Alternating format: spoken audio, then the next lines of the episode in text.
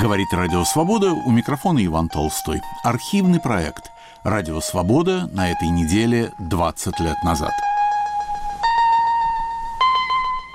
Поверх барьеров. Искусство визионеров. В Советском Союзе термины «артбрюд», «визионерское» и «аутсайдерское искусство» не использовались. Эвфемистическим аналогом на новоязе, вполне, впрочем, адекватным, было народное творчество. Коллекции произведений душевно больных собирались еще с начала 20-х годов, правда, интересовались ими психиатры, а не искусствоведы. В апреле этого года в психиатрической лечебнице под Ярославлем скончался Александр Лобанов, самый известный российский художник-аутсайдер.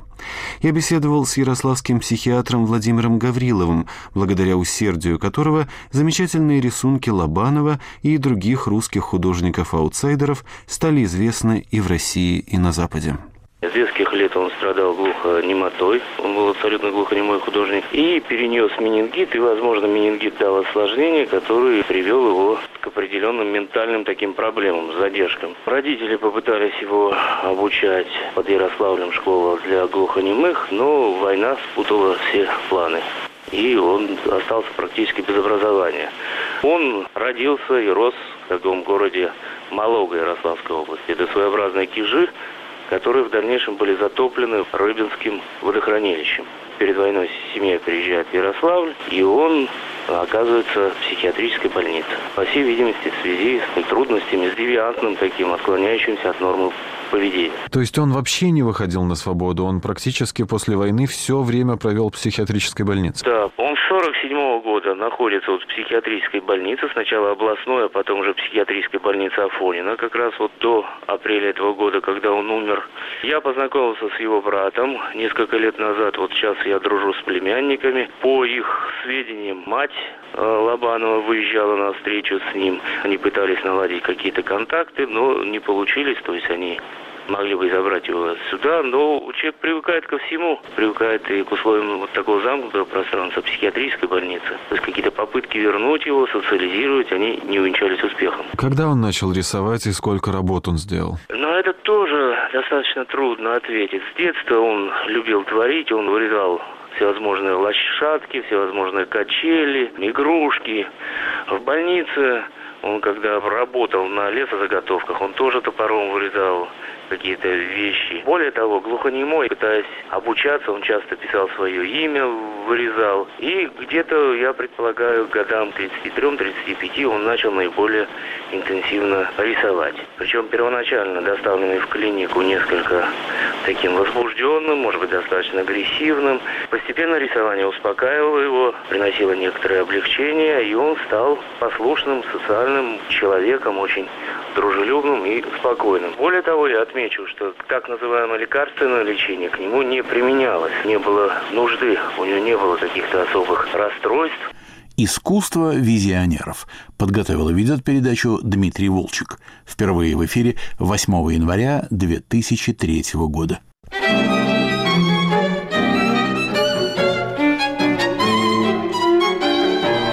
Искусство визионеров. Термин «арт-брют» придумал в 1940 году Жан Дюбюфе, собиравший произведения художников, существовавших за пределами художественной культуры и не пытавшихся подражать великим образцам или следовать тенденциям в искусстве. Дюбюфе считал, что каждый человек художник, а рисовать столь же естественно, как ходить и говорить. Арт-брют он сравнивал с золотыми самородками и парным молоком, хранящим животное тепло. Со временем термин «артбрют» раскрошился на множество подтерминов – интуитивное искусство, аутсайдерское искусство, маргинальное и, наконец, визионерское искусство. В начале октября в Лондоне открылась выставка «Английское и американское визионерское искусство». Корреспондент «Радио Свобода» в Великобритании Наталья Голицына побывала на выставке и встретилась с ее куратором Джеймсом Холландсом. Uh, Визионерское искусство практически существовало всегда и восходит к шаманской и индийской ритуальной живописи, экстатическим видениям святой Елены, работам Уильяма Блейка, чье творчество, на мой взгляд, стало краеугольным камнем этой выставки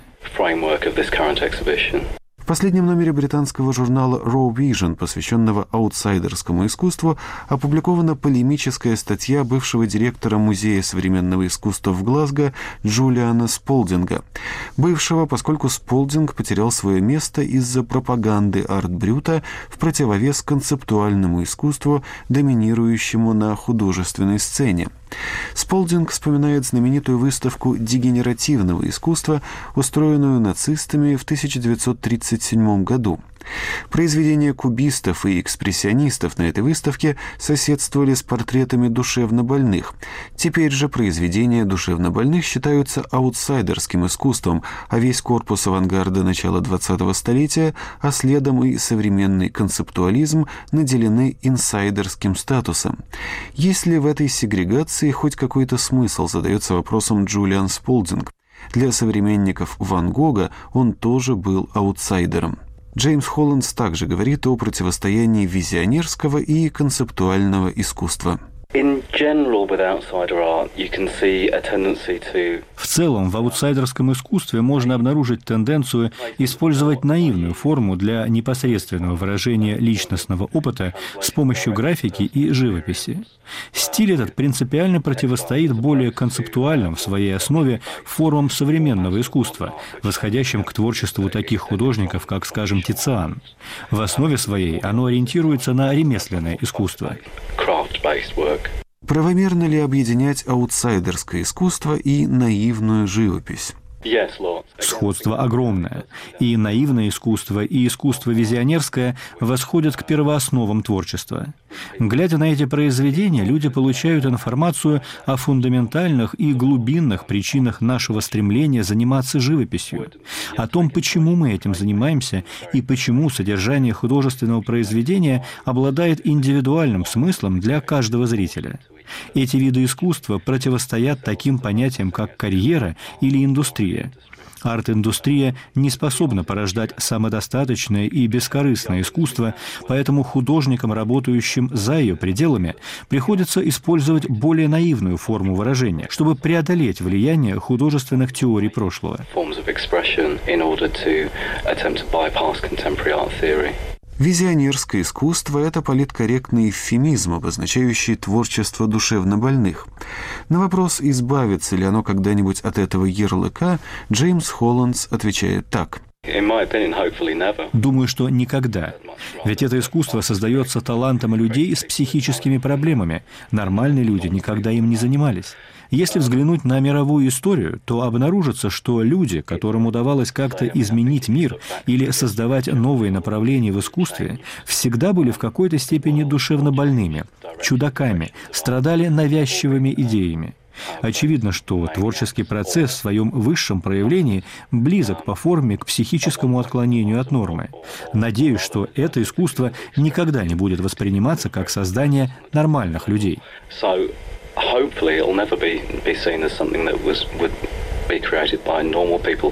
Произведения художников-визионеров, которые прежде можно было отыскать только в частных коллекциях или собраниях психиатрических клиник, ныне занимают место в галереях и музеях.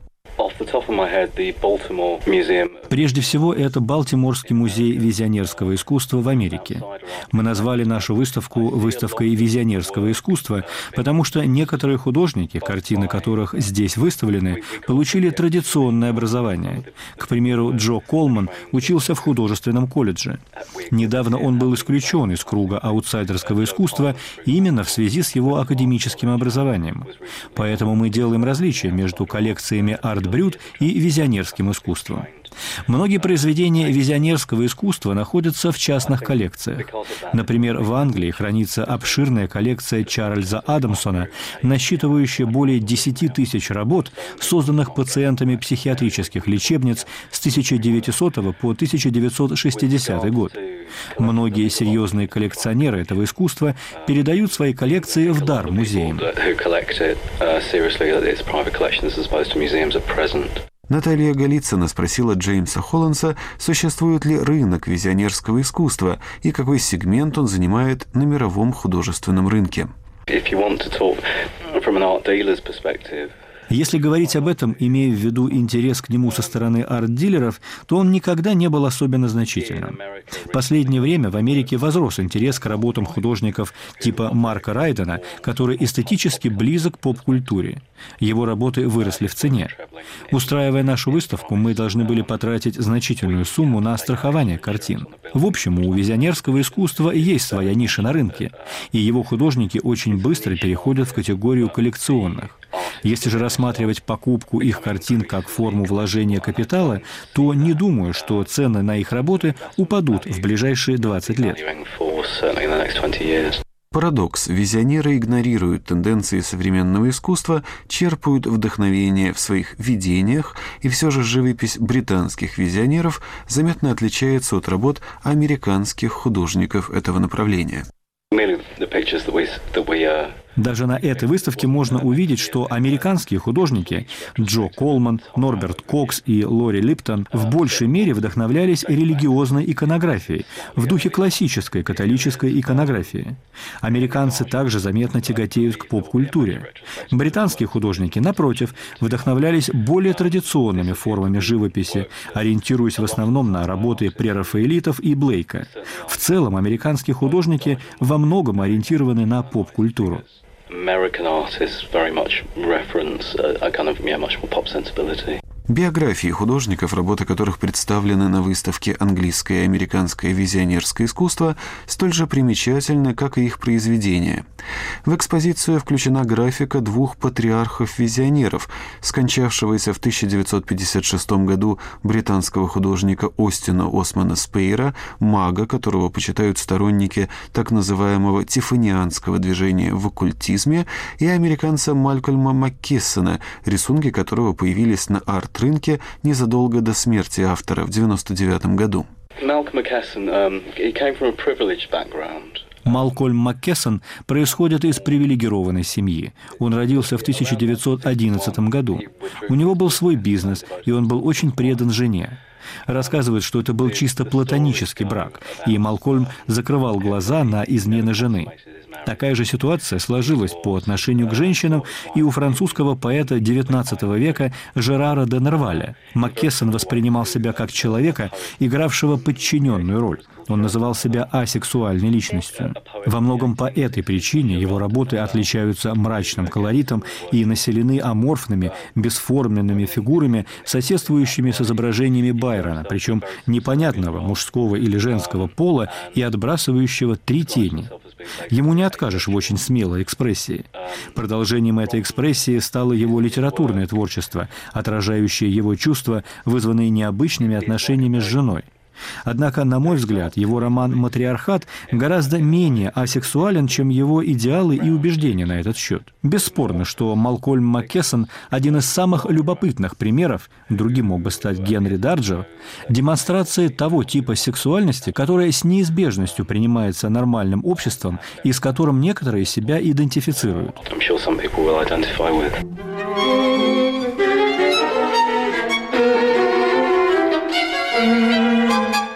На волнах Радио Свобода вы слушаете передачу «Искусство визионеров». У микрофона в Праге Дмитрий Волчек.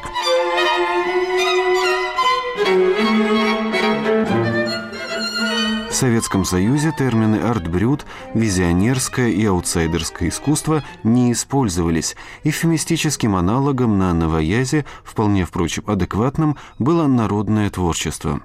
Коллекции произведений душевно больных собирались еще с начала 20-х годов, правда, интересовались ими психиатры, а не искусствоведы. В апреле этого года в психиатрической лечебнице под Ярославлем скончался Александр Лобанов, самый известный российский художник-аутсайдер. Я беседовал с ярославским психиатром Владимиром Гавриловым, благодаря усердию которого замечательные рисунки Лобанова и других русских художников-аутсайдеров стали известны и в России, и на Западе. С детских лет он страдал глухонемотой, он был абсолютно глухонемой художник, и перенес менингит, и, возможно, менингит дал осложнение, которое привел его к определенным ментальным таким проблемам, задержкам. Родители попытались его обучать под Ярославлем школа для глухонемых, но война спутала все планы и он остался практически без образования. Он родился и рос в таком городе Малого Ярославской области. Это своеобразные кижи, которые в дальнейшем были затоплены Рыбинским водохранилищем. Перед войной семья приезжает в Ярославль, и он оказывается в психиатрической больнице. По всей видимости, в связи с трудностями, с девиантным таким, отклоняющимся от нормы поведения. То есть он вообще не выходил на свободу? Он практически после войны все время провел в психиатрической больнице? Да, он с 47 года находится вот в психиатрической больнице, сначала областной, а потом уже психиатрической больнице Афонина, как раз вот до апреля этого года, когда он умер. Я познакомился с его братом несколько лет назад, вот сейчас я дружу с племянниками. По их сведениям, мать э, Лобанова выезжала на встречу с ним. Они пытались наладить какие-то контакты, но не получились, то есть они могли бы забрать его сюда, но человек привыкает ко всему, привыкает и к условиям вот такого замкнутого пространства психиатрической больницы. То есть какие-то попытки вернуть его, социализировать, они не увенчались успехом. Когда он начал рисовать и сколько работ он сделал? Но это тоже достаточно трудно ответить. С детства он любил творить, он вырезал всевозможные лошадки, всевозможные качели, игрушки. В больнице он когда работал на лесозаготовках, он тоже топором вырезал какие-то вещи. Более того, глухонемой, пытаясь обучаться, он часто писал свое имя, вырезал. И где-то, я предполагаю, годам 33-35 он начал наиболее интенсивно рисовать. Причем первоначально доставленный в клинику несколько таким возбужденным, может быть, достаточно агрессивным. Постепенно рисование успокаивало его, приносило некоторое облегчение, и он стал послушным, социальным человеком, очень дружелюбным и спокойным. Более того, я отмечу, что так называемое лекарственное лечение к нему не применялось, не было нужды, у него не было каких-то особых расстройств. В его работах, которые я видел, есть постоянно повторяющиеся темы. Это огнестрельное оружие, ружья, винтовки. Но примитивный психоаналитик, наверное, интерпретировал бы это как фаллический символ. Как интерпретируете вы? Психоанализ вообще-то, так сказать, наиболее адекватно применение к людям, страдающим неврозом, так называемым невротикам, таким пограничным состоянием. Здесь же мы ведем разговор с более выраженными расстройствами, которые можно назвать такого психотического уровня. Первоначально он имитировал, как бы, на чем он рисовал. Он рисовал на тех плакатах, которые находились в больнице, на, на оборотной стороне этих плакатов. Больница, по всей видимости, тоже была украшена в 60-е годы, там, возможно, в 50-е годы, вот такими плакатами ДСАФ, такого патриотического воспитания. Более того, в нашей стране, так сказать, человек ружьем – это человек как бы такой защищающий свое отечество. И вот Александр Павлович Лобанов, человек очень небольшого роста, маленький человек, тщедушный человек.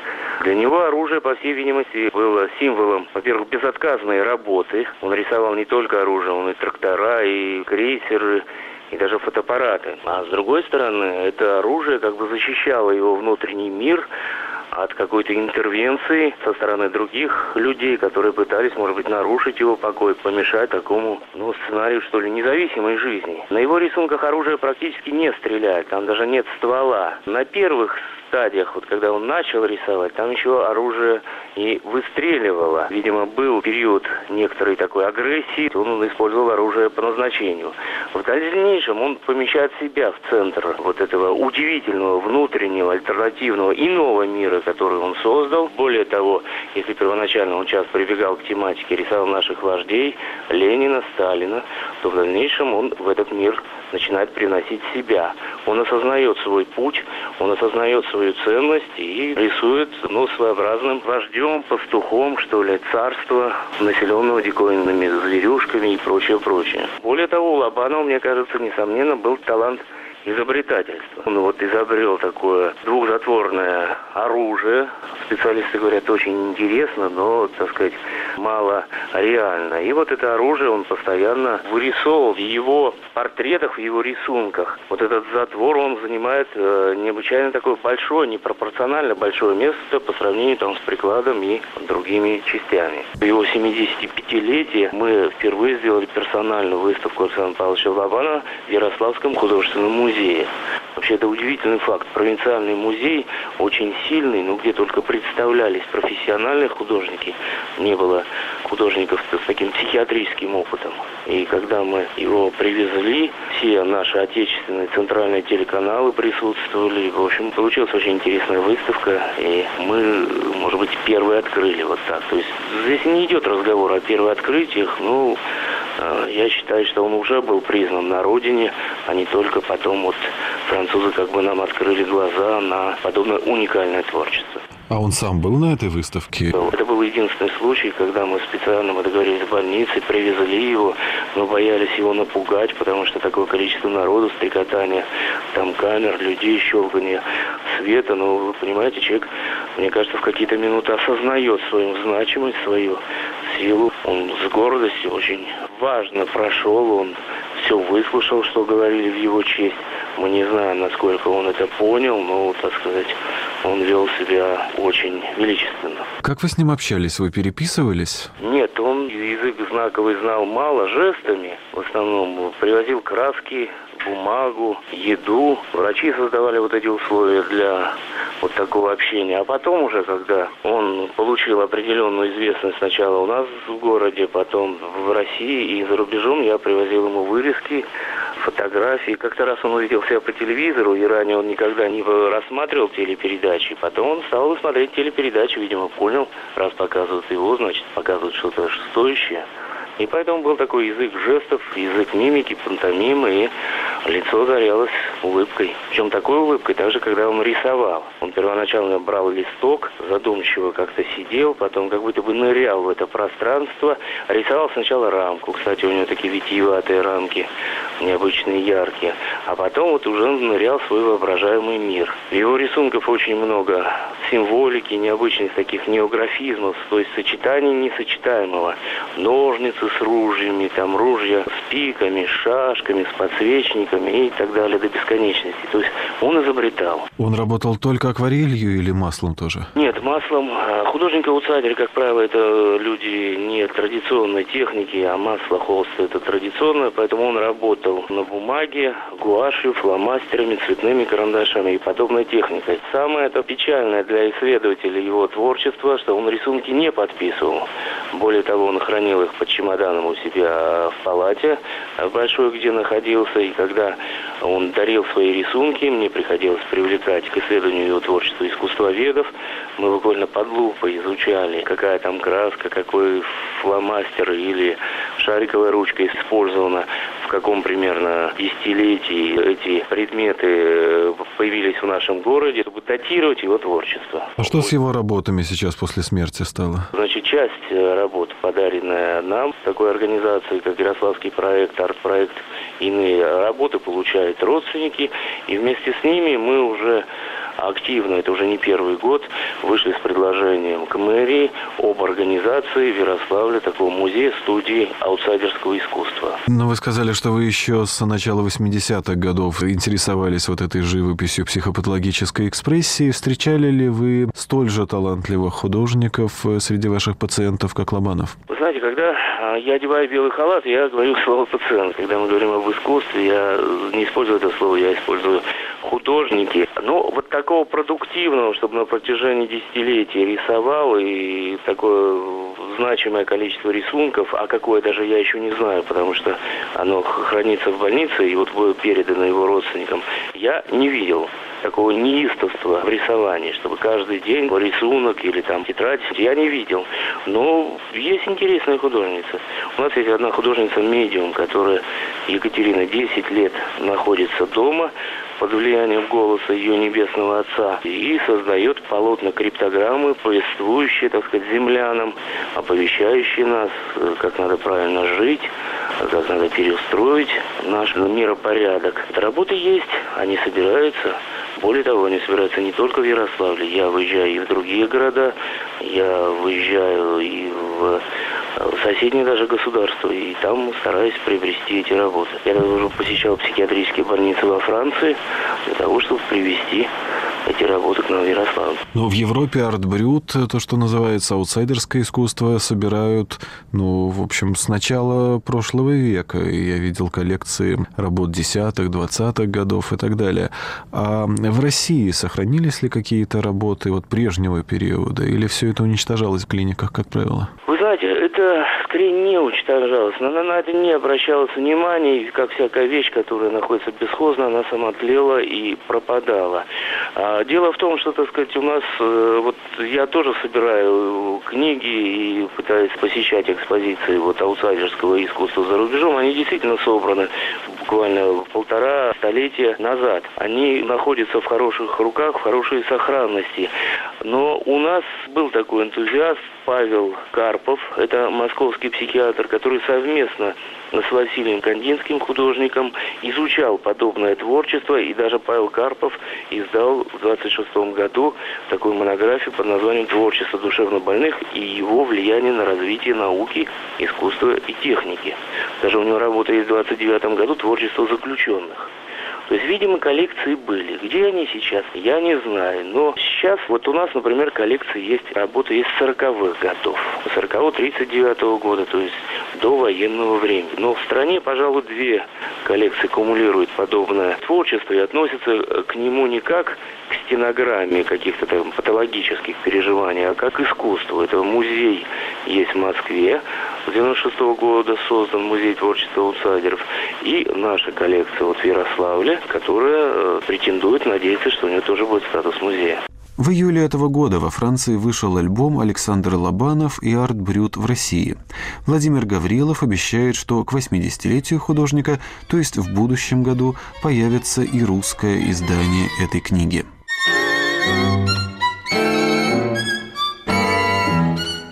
На волнах Радио Свобода вы слушали передачу «Искусство визионеров». Радиожурнал «Поверх барьеров» подготовили редактор Дмитрий Волчек, продюсер Наталья Белова.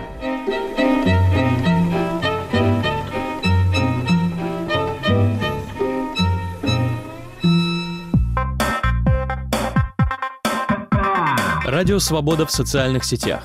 Твиттер, Фейсбук, ВКонтакте –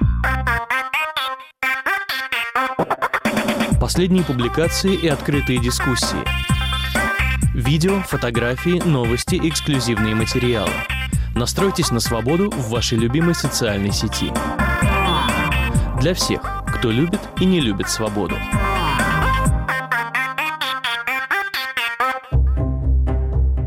Как вы относитесь к средствам массовой информации, признанным иностранными агентами? Ну, я, собственно говоря, буду относиться точно так же, но я так думаю, что просто само качество этого СМИ потеряет. Пользы от этого будет немного, я думаю. Ой, вы знаете, наверное, нейтрально. Я так думаю, что такая вакханалия продлится недолго, надеюсь. Очень настороженно. Ну, вы знаете, я вообще, когда читаю, я, честно говоря, стараюсь как-то сама осмысливать, поэтому в любом случае я не думаю, что это как-то скажется. Я не употребляю информацию. Не сказать, что отрицательно, но с некой осторожностью осторожностью. В большом счете я за свободу слова. Правда еще никому не дело. И если мы будем говорить правду и будем показывать правду, будет больше добра и мира во всем мире. Иностранные агенты – это наши друзья. Радио «Свобода». Глушить уже поздно. В эфире архивный проект «Радио Свобода» на этой неделе 20 лет назад. У микрофона Иван Толстой. «Поверх барьеров. Возвращение Лео Перуца, фантаста и мистика из Праги». Что общего для всех романов этого писателя? Действие у Перуца почти всегда разворачивается в мире фантазии и мистическо-оккультистских видений, где моменты призрачные и нереальные сменяются юмором и иронией. Но всегда в его произведениях присутствует смерть, гибель. Есть в них намек и на вмешательство демонических сил, на переселение душ. Речь зачастую идет о фантастических изобретениях. Это романы «Чудеса дерева манго» и «Снег святого Петра». Мир произведений Перуца – это мир фатализма, предопределения. В нем большую роль играют всевозможные случайности, стечения обстоятельств.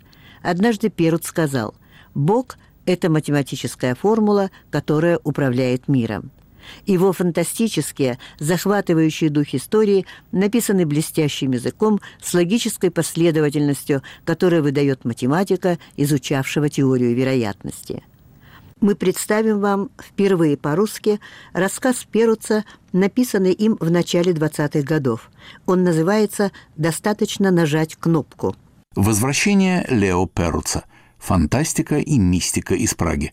Подготовила и ведет передачу Нелли Павласкова. Впервые в эфире 8 января 2003 года.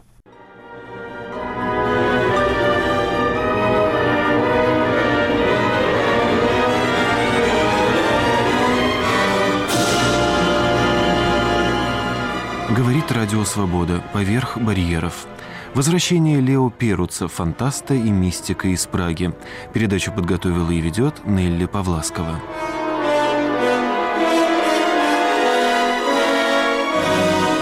Имя писателя Лео Перуца, родившегося в Праге в 1884 году и умершего в Австрии в 1957 году, известно в мире немногим – Хотя в период между Первой и Второй мировыми войнами он пользовался шумным читательским успехом. А в конце десятых, начале двадцатых годов он был наиболее читаемым немецко-пишущим писателем Европы. Критика считала, что Перуц – это как бы плод слияния Агаты Кристи с Францем Кавкой. Ян Флеминг, отец-создатель Джеймса Бонда, видел в Перуце своего предтечу – а роман с русским сюжетом «Яблочко, куда ты катишься» он считал гениальным. Грехем Грин отдавал должное Лео Перуцу. Он был близок ему сюжетами преследования, погони, кинематографическим монтажом – а самый последний роман Перуца «Ночи под каменным мостом», посвященный родной Праге, ее старинному еврейскому городу и его легендам, многие считают третьим великим пражским романом после Голема Мейринга и процесса Франца Кавки. Перуц родился в Праге, но 15-летним переехал с родителями в Вену после пожара пражской текстильной фабрики, принадлежавшей его отцу – в Вене он изучал в техническом вузе экономику, математику страхования и теорию вероятности. В 1907 году он начал работать математиком в Терсте, в страховой компании «Ассекурационе Дженерале», в той самой компании, где в Праге работал юристом Франц Кавка – во время Первой мировой войны служил в пехоте на русском фронте, был тяжело ранен и потом работал в управлении печати фронта вместе с Францем Верфелем и Робертом Мюзелем. В 1938 году Перуц вместе с семьей уезжает из Европы в Палестину, живет в Тель-Авиве. После войны он приезжает каждое лето в Австрию, где умирает в 1957 году. Литературное наследие Лео Перуца весьма обширно. В 1915 году он издает свой первый роман «Третья пуля». Действие происходит в Мексике в период завоевания испанцами империи астеков.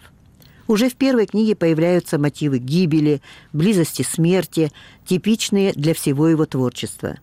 В новелле «Трактиру щетки» Перуц возвращается в родную Прагу – Герой книги, действие которой проходит в известном трактире под Пражским градом, тоже кончает жизнь самоубийством после встречи с женщиной, которую когда-то любил.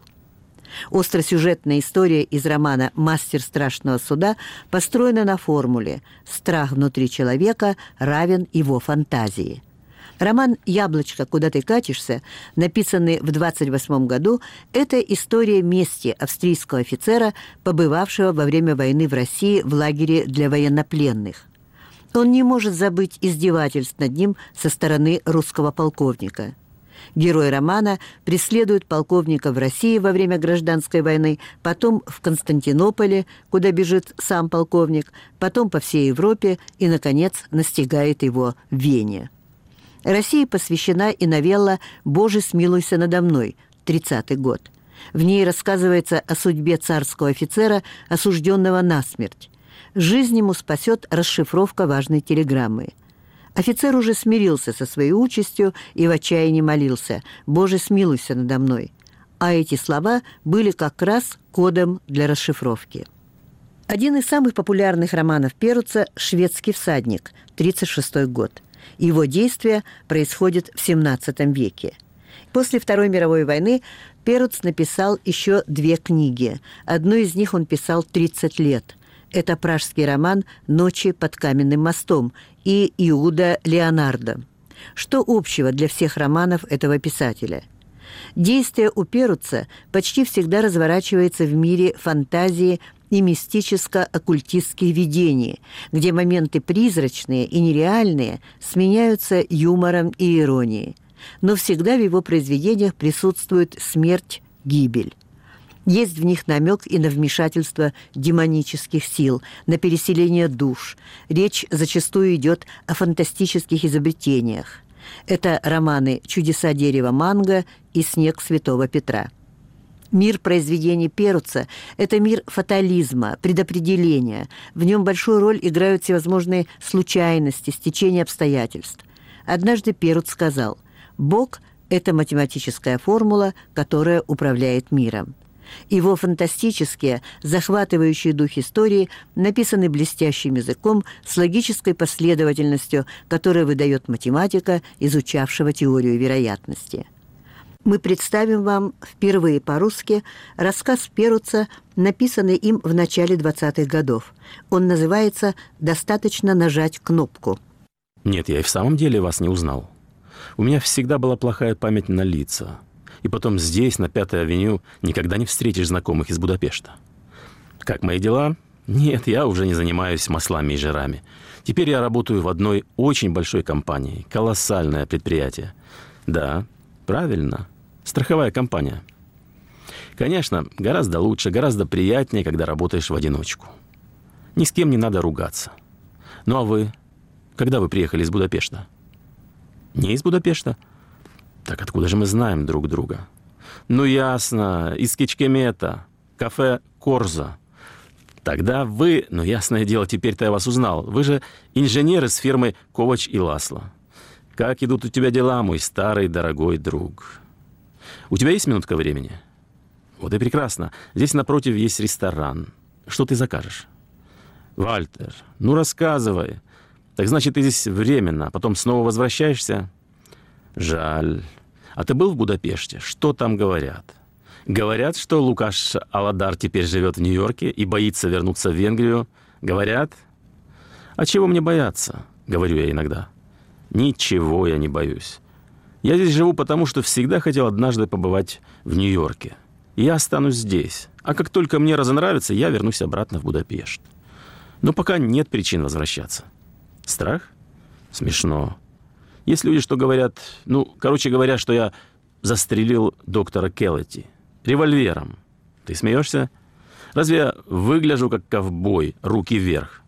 Я в жизни не дотронулся ни до какого револьвера. И на войне тоже нет. Доктор Келлети умер от инсульта. Только бездельники говорят. Что они говорят? Да, дорогой мой, на это я должен ответить. Этот Келлети умер от инсульта. Это бесспорно доказано упал и был таков. Молодой, здоровый, сильный человек посреди жизни. Наверное, будет лучше, если я расскажу тебе, как старому другу, как все случилось, чтобы ты не верил лжи, которую услышишь. Я доктора Келлети не убивал. Это было бы чересчур. Вероятно, я его просто отозвал из жизни. Вероятно. Не знаю. Но если это и сделал, то совершил это без следа ненависти. Он ничего мне не сделал, абсолютно ничего. Это был спокойный человек, образованный, аккуратный. Может быть, ему не стоило так кичиться своим образованием. Но это было единственное, против чего можно было бы возражать. Он не был мне другом, но был хорошим знакомым. Почти каждый день он к нам заходил. Без всякой ненависти. Только по какому-то внутреннему побуждению я нажал кнопку. И где-то в другой комнате, совсем в другой части города, доктор Келлати упал замертво в свое кресло.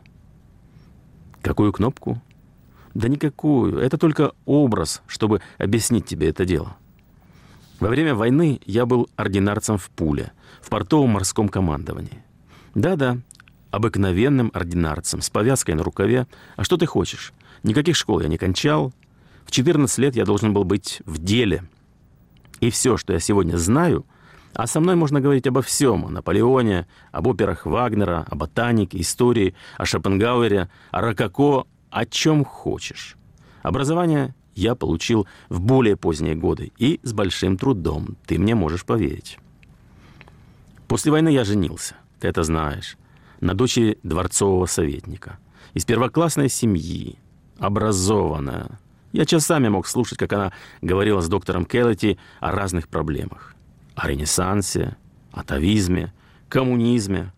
И оказался себе таким ничтожным. Часто я испытывал чувство, как будто меня кто-то стукнул по голове. И вдруг она мне говорит, тебе, Аладар, надо было догнать все то, что ты проворонил. Никогда не поздно.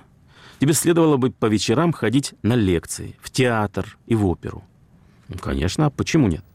Сначала на оперу каждый вечер, потом на драмы Шекспира, пьесы Мальнара, на камерную музыку, на Бетховена и на лекции в Дом народного образования.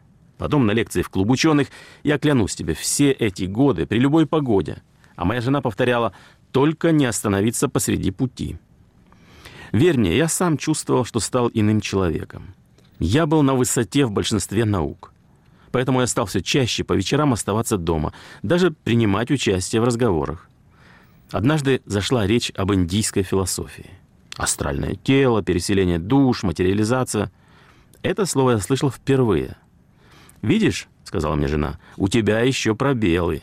Оккультизм — это тоже образование». И на следующий вечер она послала меня в один особняк. А как визитную карточку дала мне визитку своего отца, советника двора. Потому что общество было избранным частный кружок, занимающийся оккультизмом. Там было 14 человек. Среди них два университетских профессора, женщина, медиум и пожилая дама. Вечер начался с рапорта. Один из гостей, офицер, попросил, чтобы медиум доставила сюда письмо, которое офицер замкнул дома в ящике письменного стола. Просьба, гаснет свет, и через минуту письмо лежит на столе. Фокусы, да? Такие вещи я уже не раз видел в варьете. Но с большим остроумием. В варьете это называлось «забава», а здесь «образование». Ну, хорошо. Потом началась элевация. Тоже трюк. А затем появились духи. Да, духи. Они формировались за портьерой. Из какой-то массы ее называли эктоплазмой. Сначала Юлий Цезарь, гладко выбритый. Что говорил, не знаю, ведь он говорил по латыни. Скажи на милость, латынь тоже входит в образование. Университетский профессор попробовал говорить с ним по латыни, но Юлий Цезарь его не понял. После него явилась танцующая особа. Но видел я и лучших балерин. Она быстро исчезла. И вдруг один из присутствующих закричал «Это моя тетя Роза!» Я узнал ее. Роза. Тетя Роза. Но ведь у каждого человека есть какая-нибудь тетя Роза. Его тетя была худая и высокая. Тоже из эктоплазмы. Потом хозяин подошел ко мне. Мне кажется, что вы все еще скептически относитесь к тому, что видели. Он назвал меня сомневающимся элементом и попросил меня назвать имя какого-нибудь умершего – может быть, он появится перед вами. Сегодня условия чрезвычайно благоприятны для этого. Я могу назвать кого угодно, кого угодно, кто вам был близок. И мне в голову пришла эта идея. Я почему-то все время думал о докторе Келлетти. Он не был мертвым, но какая разница? Я не мог избавиться от этой мысли. Почему? Не знаю. И вдруг слышу самого себя, как я говорю. Покойный доктор Маврус Келлетти – Адвокат, улица Юлия, 17. Погас свет, горела только красная лампочка. Никто и не думал, что Келлети был живым человеком. Через 2-3 минуты я услышал учащенное дыхание медиума. Вдруг она начала извиваться на стуле и стонать. Прошло еще две минуты, медиум храпела и дергалась, и один профессор сказал «Ваш дух — бунтарь». Но хозяин дома сказал «Терпение, Должно получиться. Потом воцарилась тишина. Только медиум хрипела, скрежетала зубами, подскакивала на стуле, и одна дама воскликнула «Прервите ее! Прервите!» Но в этот момент я увидел, как взвелась портьера. Так это начиналось и до того. Вдруг из-за портьеры вышла фигура. Это был он, да? Доктор Келлети. Он был бледен, но я его узнал. Узкий рот, английские усики — Редеющие волосы, презрительная усмешка на губах. Даже теперь. Я подскочил. У меня тряслись руки и ноги. «Доктор!» — воскликнул я. «Как вы сюда попали?» Он не отвечал. «Это вы, доктор Келлати, или нет?» «Я, Маврус Келлати», — ответила фигура голосом, который я знал. «Как это возможно? Вы мертвый?» «Мертвый, да», — ответил он, и мне показалось, что его фигура раскачивается. «Обман!» — кричал я. «Фокусы и обман!» И включил свет. Раздался звук падения.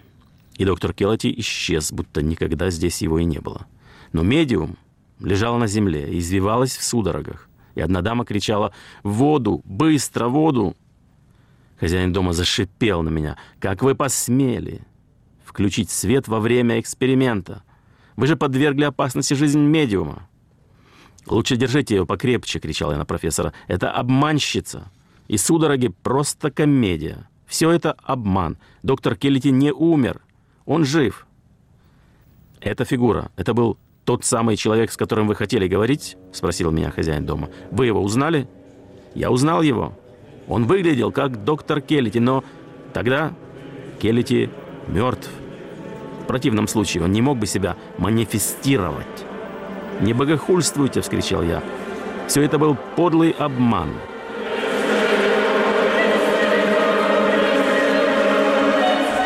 На волнах Радио Свобода вы слушаете передачу «Возвращение Лео Перуца». Передачу подготовила и ведет Нелли Павласкова.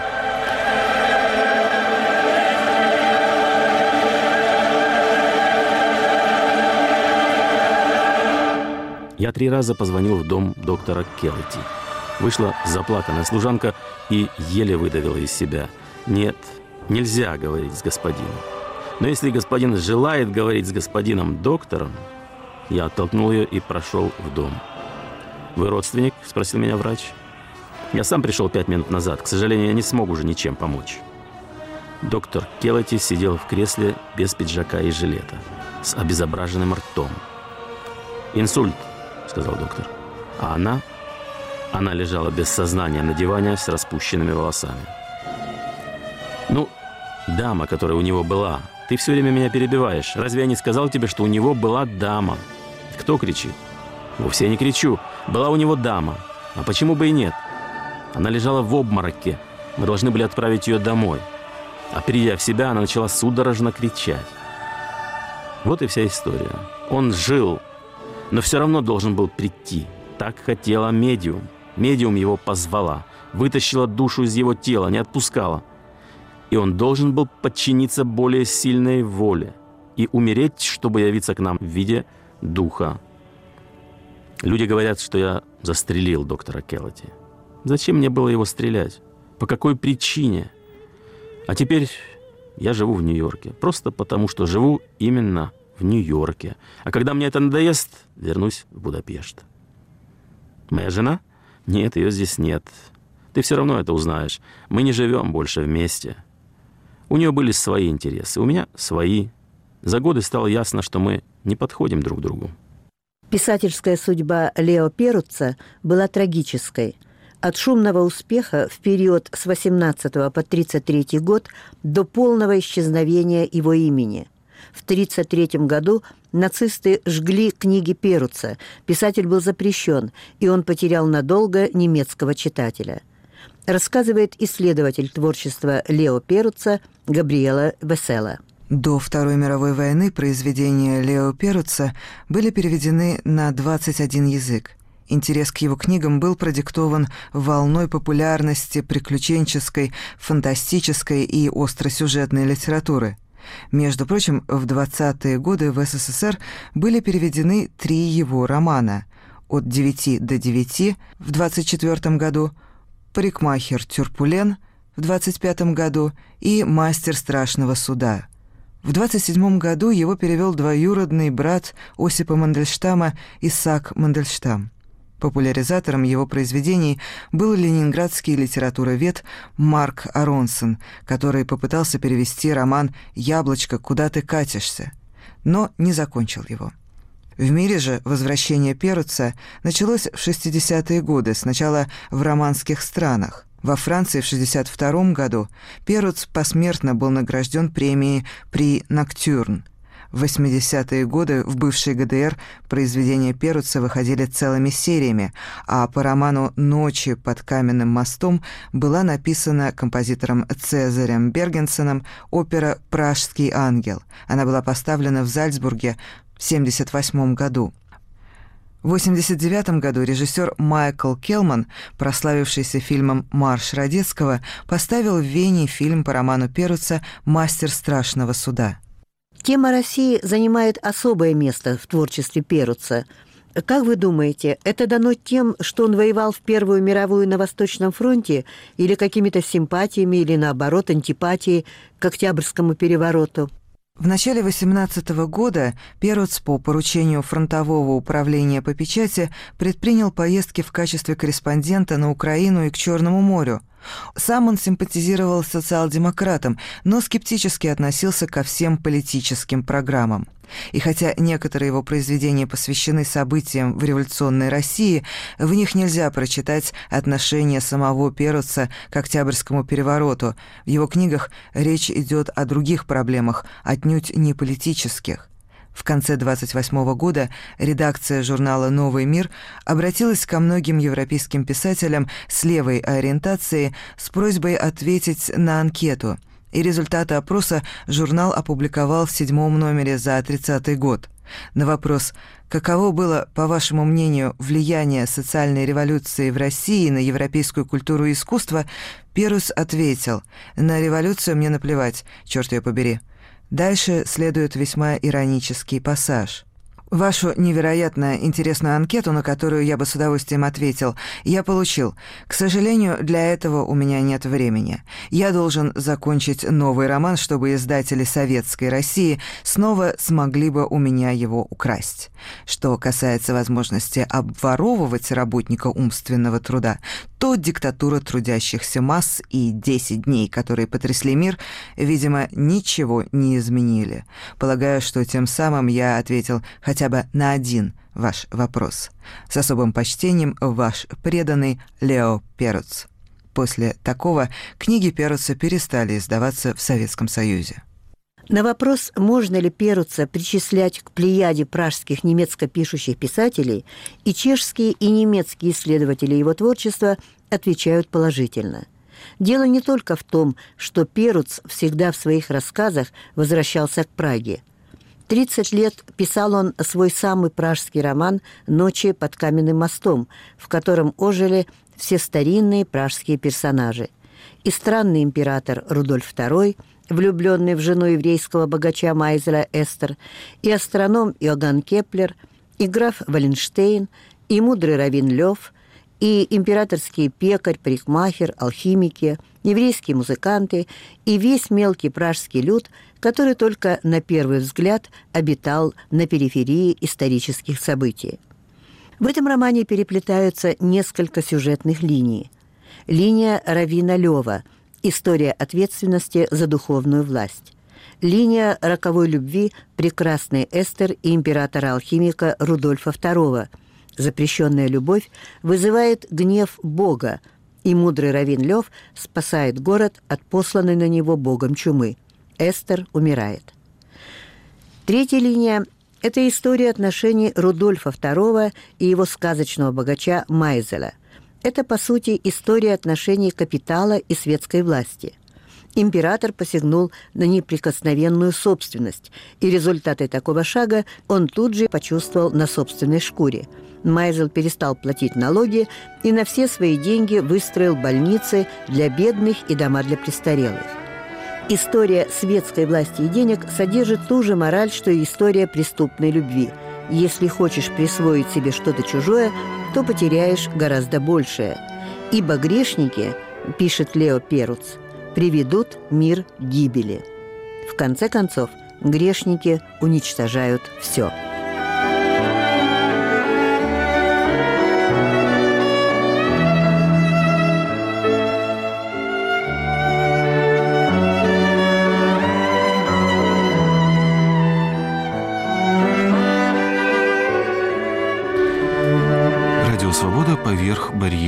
Вы слушали передачу «Возвращение Лео Перуца». Ее подготовила Нелли Павласкова. Радиожурнал «Поверх барьеров» подготовили продюсер Павел Шидло, редактор Дмитрий Волчек.